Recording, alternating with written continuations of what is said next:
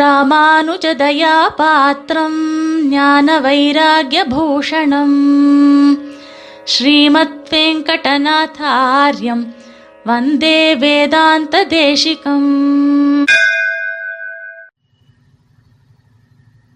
ஸ்ரீமதே ராமானுஜாய நமஹா இன்றைய சுப்பிரபாதத்திலே ஸ்ரீ தேசிகன் நிர்வாகமாக நாம் பார்க்க இருக்கக்கூடிய விஷயம் ஸ்ரீ வைஷ்ணவ குணம் என்பது.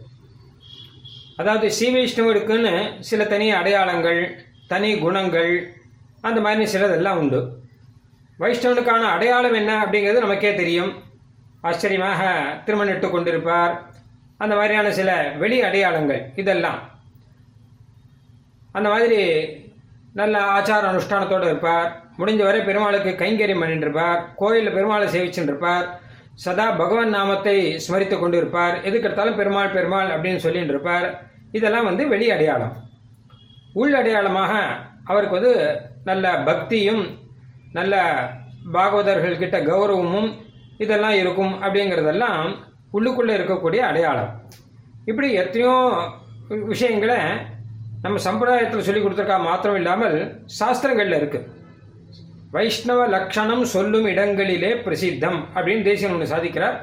அதாவது சாஸ்திரங்களில் வைஷ்ணவ லட்சணம் சொல்லக்கூடிய இடம் அப்படின்னு சிலது இருக்கான் மகாபாரதத்தில் இதுக்குன்னு ஒரு பருவமே இருக்கு. வைஷ்ணவ தர்ம பருவம் அப்படின்னு ஒரு பருவமே இருக்கு. அந்த இடங்கள்ல இந்த மாதிரி நிறைய விஷயங்கள்லாம் சொல்லியிருக்கா. இன்னும் பல சாஸ்திரங்கள்ல சொல்லியிருக்கா. ஆனால் இப்போ சுவாமி தேசிகன் இப்போ குறிப்பாக சொல்லக்கூடிய ஒரு விஷயம் ஒன்று இப்போ நம்ம பார்க்க போகிறோம் ரூக்ஷாட்சராணி சிருண்வன்வை சதா பாகவதே ரிதானு பிரணாமபூர்வகம் க்ஷாந்தியா யோ வதேது வைஷ்ணவஸ்து சஹா அப்படின்னு ஒன்று சாதிச்சிருக்கேன் அதாவது நல்ல வைஷ்ணவன் அப்படின்னா அவங்ககிட்ட ஒரு நல்ல குணம் ஒன்று இருக்கணும். வைஷ்ணவனுக்கு ஆத்ம குணங்கள்லாம் இருக்கணும்.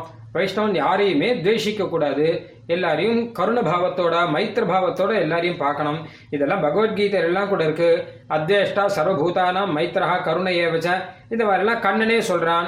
யோ மத் பக்தா சமய பிரியா. இந்த மாதிரிலாம் ஒரு பக்தன் இருந்தானா அவன் தான் எனக்கு உண்மையில நல்ல பக்தன்.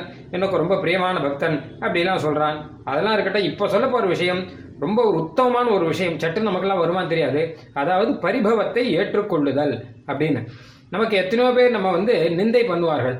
நம்மை அவமானப்படுத்துவார்கள். நம்மை பரிபவப்படுத்துவார்கள். அதெல்லாம் பார்த்தா நமக்கு ரொம்ப மனசு கஷ்டமா இருக்கும். ஆனா அந்த கஷ்டம் எல்லாம் படாமல் அதை அப்படியே ஏற்றுக்கொள்ளுதல் அப்படிங்கிறது ஒரு வைஷ்ணவ குணத்துல ரொம்ப உத்தமமான ஒரு குணமா. யாராவது நம்ம கிட்ட தோஷத்தை சொன்னான்னு வச்சுக்கோங்க உடனே நமக்கு என்ன ஆகும்னா பொங்கி எழுந்துருவோம். நான் பண்ண இதெல்லாம் நான் பண்ணவே இல்லை. இது வந்து வேற யாரோ பண்ணது. எனக்கு வந்துருத்து. அப்படின்னு சொல்லிட்டு நான் குற்றவாளி இல்லை. நான் வந்து தோஷம் பண்ணலே. அப்படிங்கிறத ஸ்தாபிக்கிறதுக்காக எத்தனை வாதம் பண்ண முடியும் இன்னும் என்னென்ன பண்ண முடியும் சண்டை போட முடியும் எல்லாத்தையும் பண்ணுவோம். ஆனால் வைஷ்ணவன்கிறவன் இதெல்லாம் பண்ணவே கூடாதாம். இல்லாத தோஷத்தை நம்மளிடம் ஒருத்தர் சொன்னா கூட உடனே அது அப்படியே சரி அப்படிதான் ஆகட்டுமே. அப்படின்னு சொல்லி அதை ஏற்றுக்கொண்டு அவரோட கூட நட்பை வளர்த்துக்கணுமே தவிர அவரோட சண்டையெல்லாம் போடக்கூடாது அப்படின்னு இந்த பிரமாண வச்சனம் சொல்றது. ரூக்ஷாட்சராணி சிறுவன்வை சதா பாகவதேரிதான். அதுவும் பாகவதர்களான வைஷ்ணவர்கள் நம்ம கிட்ட இல்லாத தோஷத்தை சொல்லிட்டார் அப்படின்னு வச்சுப்போம். உடனே நமக்கு ரெண்டு வழி இருக்கு.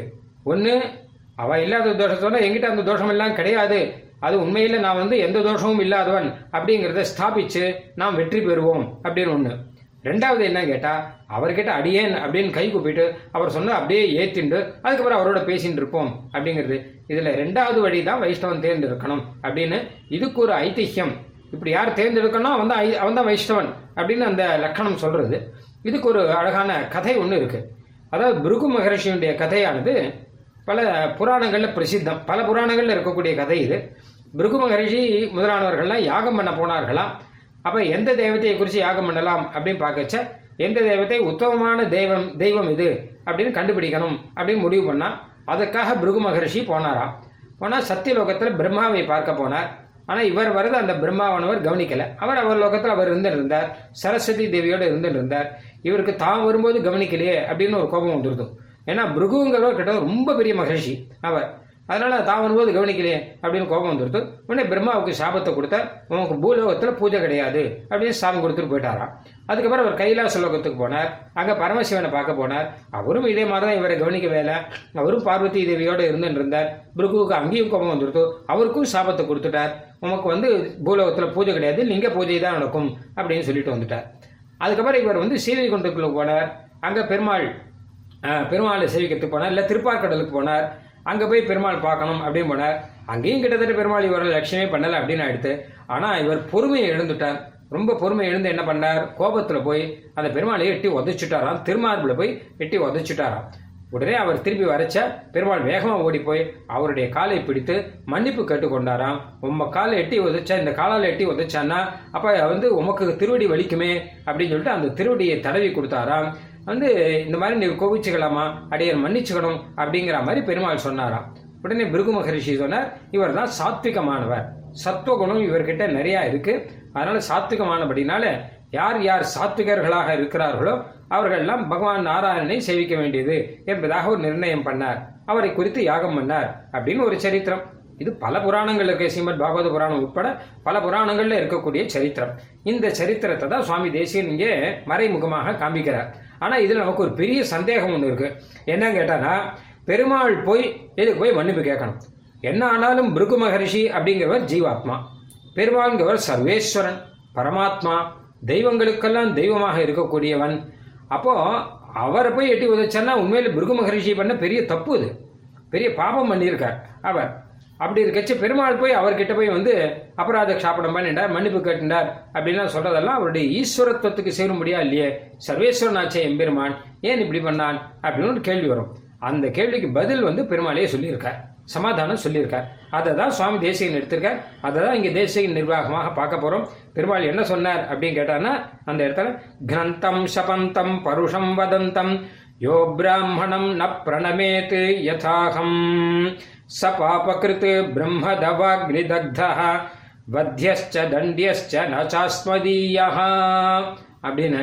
அதாவது நான் என்ன பண்ணுறேனோ அதை அப்படியே பார்த்து என்னுடைய பக்தர்களும் இதைத்தான் பண்ணணும். அப்படிங்கிறதுக்காக பெருமாள் அப்படி நடந்துட்டாராம். நான் இப்படி நடந்துக்கலைன்னா என்னுடைய பக்தர்கள் என்னை பார்த்து எங்கள் பெருமாளே அப்படி நடந்துக்கல. நாங்களும் அப்படிலாம் நடந்துக்க மாட்டோம். நாங்களாம் ரொம்ப சிரேஷ்டர்கள் அப்படின்னு சொல்லிட்டு இருப்பா. அப்படியெல்லாம் இருக்கக்கூடாது. எல்லாமே பாகவதர்கள் கிட்ட கை கூப்பணும். இல்லாத தப்ப சொன்னா கூட அதை அப்படியே ஏத்துக்கணும். கிரந்தம் சபந்தம் பருஷம் வதந்தம் ஒருத்தர் நம்ம அடிக்க வரன்னு வச்சுப்போம். ஒருத்தர் நம்ம சாபம் கொடுக்கறன்னு வச்சுப்போம். ஒருத்தர் நம்ம கண்ணாப்புனான் தப்பு காரியங்கள்லாம் நம்ம கிட்ட இல்லாத தோஷத்தெல்லாம் சொல்றான்னு வச்சுக்கோங்க. அப்போ அவர் என்ன பண்ண கேட்டா யோக பிராமணம் பிரணவேத் அவரை சேவிக்கணும்.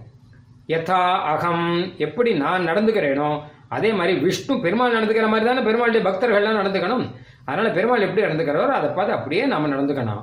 ந பிரணமேது அப்படி அவன் சேவிக்கல அவரோட சண்டை போட்டிருந்தான் வாக்குவாதம் பண்ணிட்டு இருந்தான் அப்படின்னு வச்சுக்கோங்க. ச பாப்ப கிருத்து. அவ உண்மையிலே பாபம் பண்ணான் அப்படின்னு அர்த்தமாயிடும். கடைசியில நச்ச அஸ்மதீயா அவன் என்னுடைய பக்தனே இல்லை அப்படின்னு விட்டார் பெருமாள். ஏன்னா என்னுடைய பக்தன்னா என்னுடைய குணத்தையும் நல்லா புரிஞ்சுக்கணும்? இன்னொரு விஷயம் என்ன கேட்டா எல்லா இடத்துலயும் நான் தான் இருக்கேன் அப்படிங்கிறத அவன் புரிஞ்சுருக்கணும் ஏதாவது எங்க போனாலுமே எம்பெருமானுடைய ஒரு லீலை தானே எல்லாமே. அவர் என்ன வெய்கிறாருன்னா காரணம் என்ன?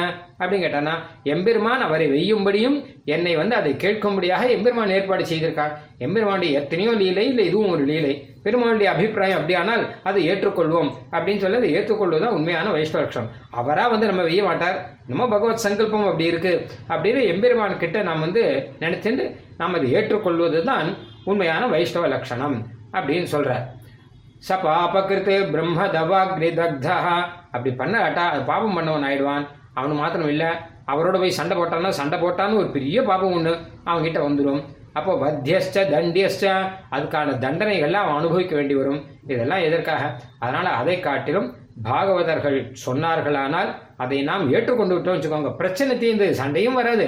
அது மாத்திரம் சாஸ்திரமும் செஞ்சதாயிடும். நமக்கும் நல்ல குணம் வரும். அவரும் பிற்காலத்தில் தானா திருந்திடுவார் அதை பற்றி நாம் கவலைப்படவே வேண்டாம்.